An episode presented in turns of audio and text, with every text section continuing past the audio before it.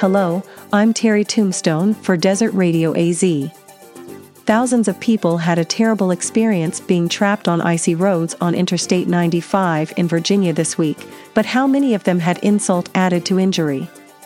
From Richmond, Virginia, Andrew Peters not only got stranded on the highway but was also hit with a massive Uber bill.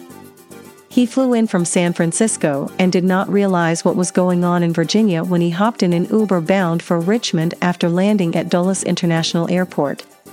His Uber driver did not know the severity of the situation either because they went on the highway where they were stuck with no food or water. Peters made it home after nine hours and paid a $200 Uber bill.